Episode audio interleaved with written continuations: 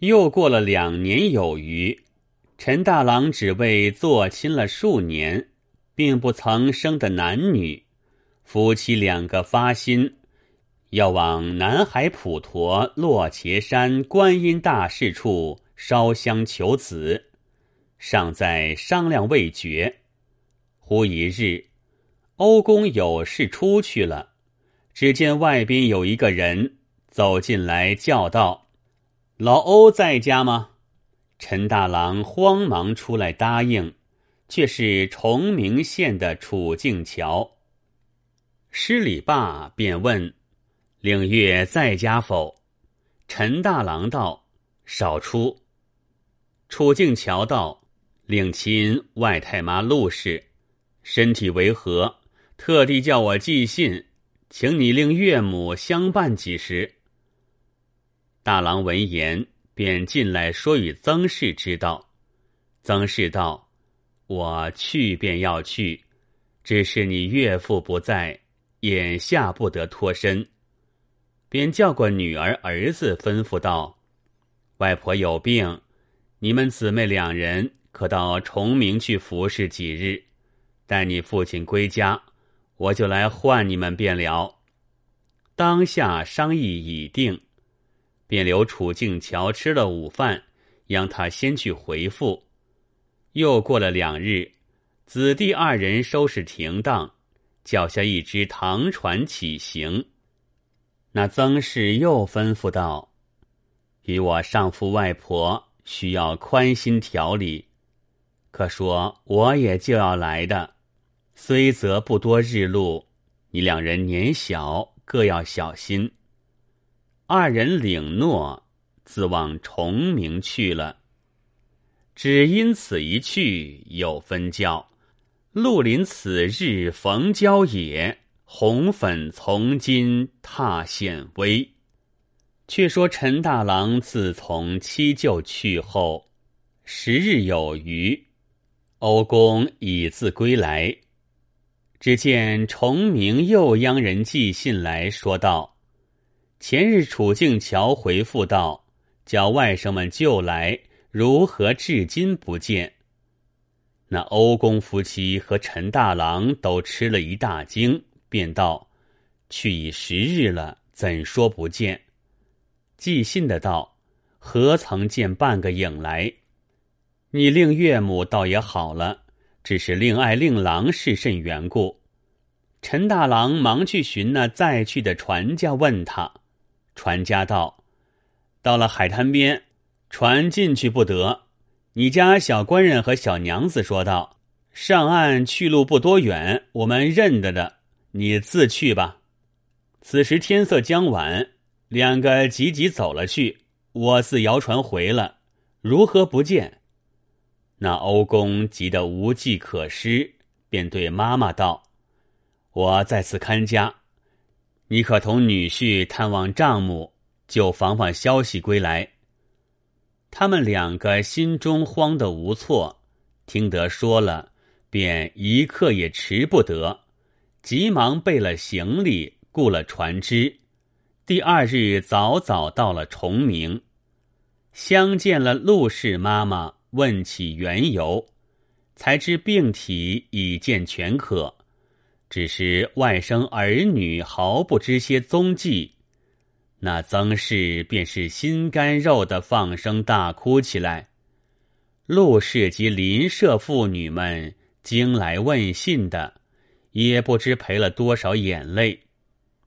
陈大郎是个性急的人，敲台拍凳的怒道：“我晓得，都是那楚静桥寄什么鸟信，是他趁火打劫。”用计拐去了，便不管三七二十一，愤气走到楚家。那楚庆桥还不知什么缘由，劈面撞着，正要问个来历，被他劈胸揪住，喊道：“还我人来！还我人来！”就要扯他到关。此时已闹动街坊，人齐拥来看。那楚静桥面如土色，嚷道：“有何得罪？也须说个明白。”大郎道：“你还要白赖？我好好的在家里，你寄什么信？把我妻子舅子拐在哪里去了？”楚静桥拍着胸膛道：“真是冤天屈地，要好成歉。吾好意为你寄信，你妻子自不曾到。今日这话，却不是祸从天上来。”大郎道：“我七舅已自来十日了，怎不见到？”静桥道：“可又来？我到你家寄信时，今日算来十二日了。次日傍晚到的这里，以后并不曾出门。此时你家七舅还在家未动身，我在何时拐骗？如今四邻八舍都是证件，若我十日内曾出门到哪里？”这便都算是我的缘故，众人都道哪有这事？这不撞着拐子，就撞着强盗了，不可冤屈了平人。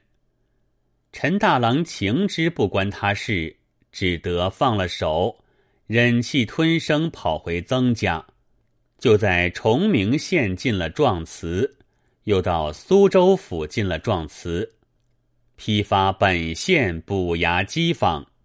有各处粉墙上贴了招子，许出赏银二十两，又寻着原在去的船家，也拉他到巡捕处讨了个保，押出挨查，仍旧到崇明，与曾氏共住了二十余日，并无消息。不觉得残冬将近，心碎又来，两人只得回到家中。欧公已知上相事了，三人哭作一堆，自不必说。别人家多欢欢喜喜过年，独有他家烦烦恼恼。一个正月又匆匆的过了，不觉又是二月出头，一先没有一些影响。陈大郎猛然想着道：“去年要到普陀进香，只为要求儿女。”如今不想连儿女的母亲都不见了，我只如此命简。今月十九日是观音菩萨生日，何不到彼进香还愿？一来祈求的观音报应，二来看些浙江景致，消遣闷怀，就便做些买卖。算计已定，对丈人说过，托店铺与他管了。收拾行李，取路往杭州来。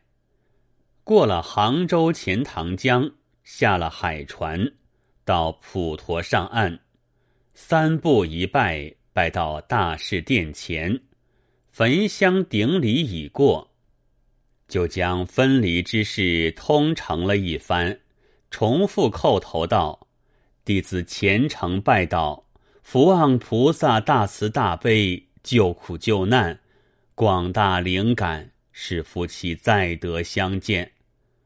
拜罢下船，就泊在岩边宿歇。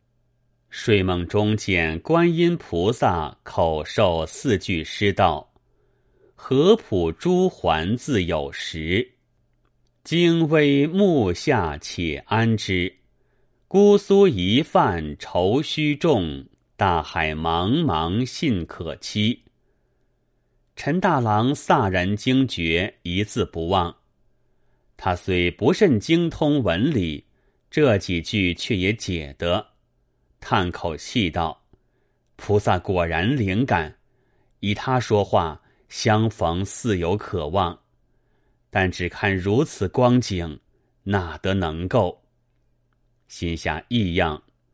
那一饭的事早已不记得了。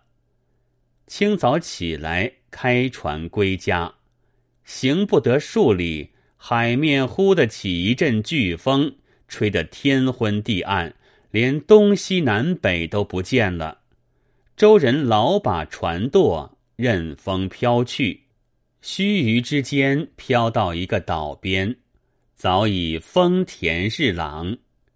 那岛上有小喽啰数百，正在那里使枪弄棒、比剑抡拳。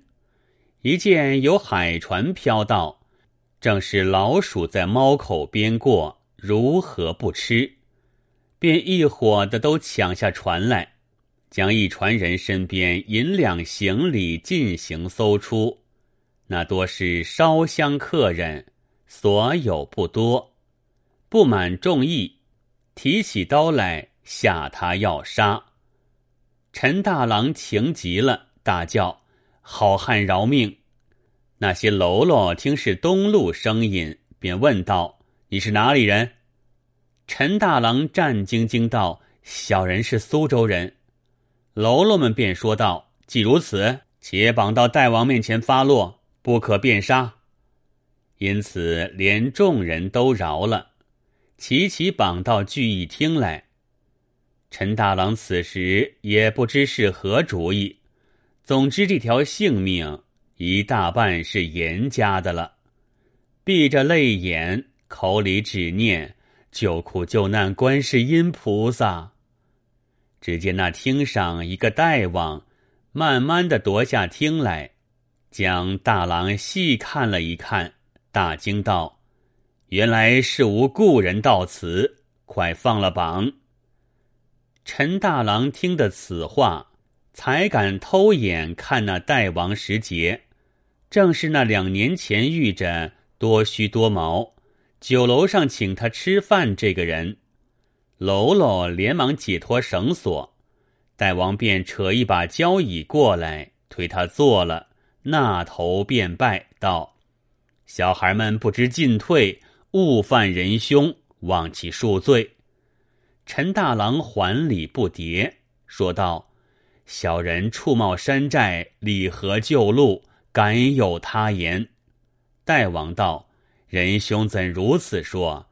小可感仁兄雪中一饭之恩，于心不忘。屡次要来探访仁兄，只因山寨中多事不便。日前曾吩咐孩儿们，凡遇苏州客商，不可轻杀。”今日得遇仁兄，天家之缘也。陈大郎道：“既蒙壮士不弃小人时，岂将同行众人包裹行李见还，早回家乡，适当衔还结草。”代王道：“未曾尽的薄情，仁兄如何就去？况且有一事要与仁兄慢讲。”回头吩咐小喽啰。宽了众人的绑，还了行李货物，先放还乡。众人欢天喜地，分明是鬼门关上放将转来，把头似捣蒜的一般拜谢了大王，又谢了陈大郎，只恨爹娘少生了两只脚，如飞的开船去了。大王便叫白酒。与陈大郎压惊，须臾齐备摆上厅来。那酒肴内，山珍海错也有，人肝人脑也有。大王定席之后，饮了数杯。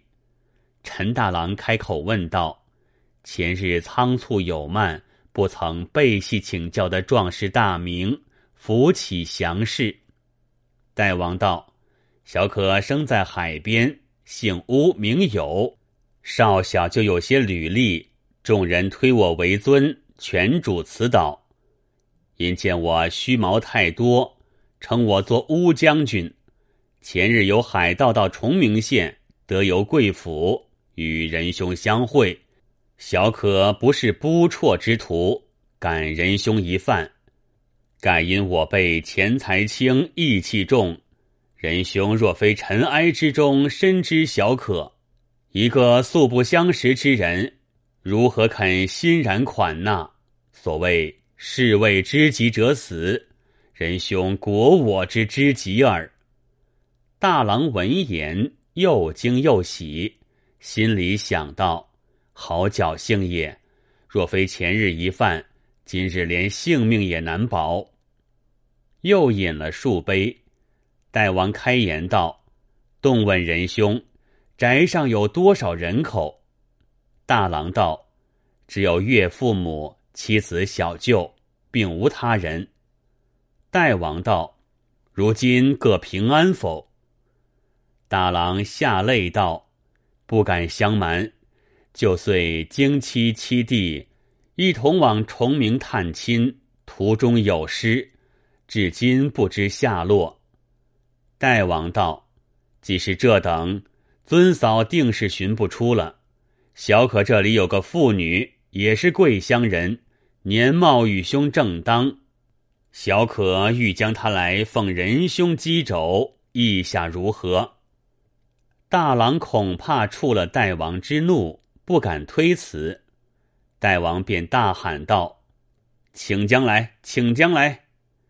只见一男一女走到厅上，大郎定睛看时，原来不是别人，正是妻子与小舅，禁不住相持痛哭了一场。大王便叫增了筵席，三人坐了客位，大王做了主位。说道：“仁兄之尊嫂在此之故否？旧岁冬间，孩儿们往崇明海岸无人处做些细商道路，见一男一女傍晚同行，拿着钱来，小可问出根由，知是仁兄宅眷，忙令各管别事，不敢相轻。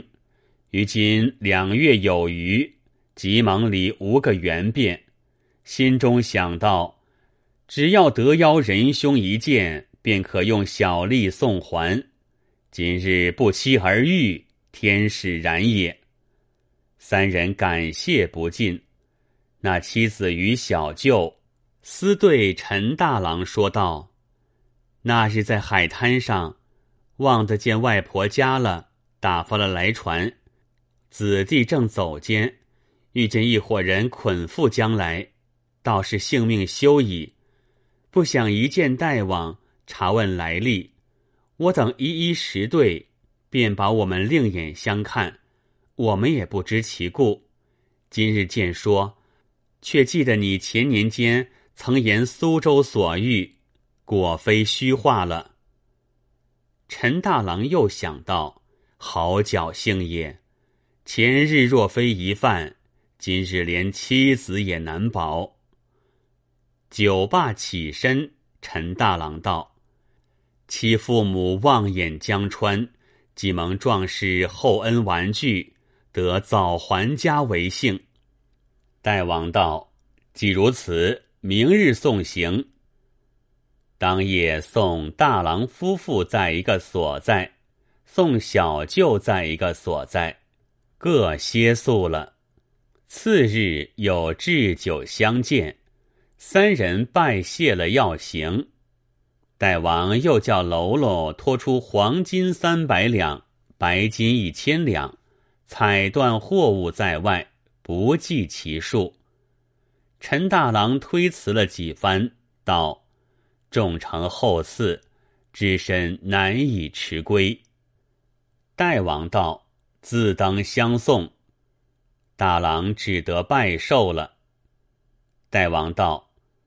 自此每年当一至，大郎应允。待往相送出岛边，喽啰们已自驾船相等。他三人欢欢喜喜别了登州。那海中是强人出没的所在，怕甚风涛险阻。只两日，竟由海盗中送到崇明上岸。海船自去了，他三人竟走至外婆家来，见了外婆，说了缘故。老人家肉天肉地的叫，欢喜无极。陈大郎又叫了一只船，三人一同到家。欧公欧妈见儿女女婿都来，还倒是睡里梦里。大郎便将前情告诉了一遍，个个悲欢了一场。欧公道：“此果是乌将军义气，然若不遇飓风，何缘到的岛中？普陀大士真是感应。”大郎又说着大师梦中四句诗，举家叹意。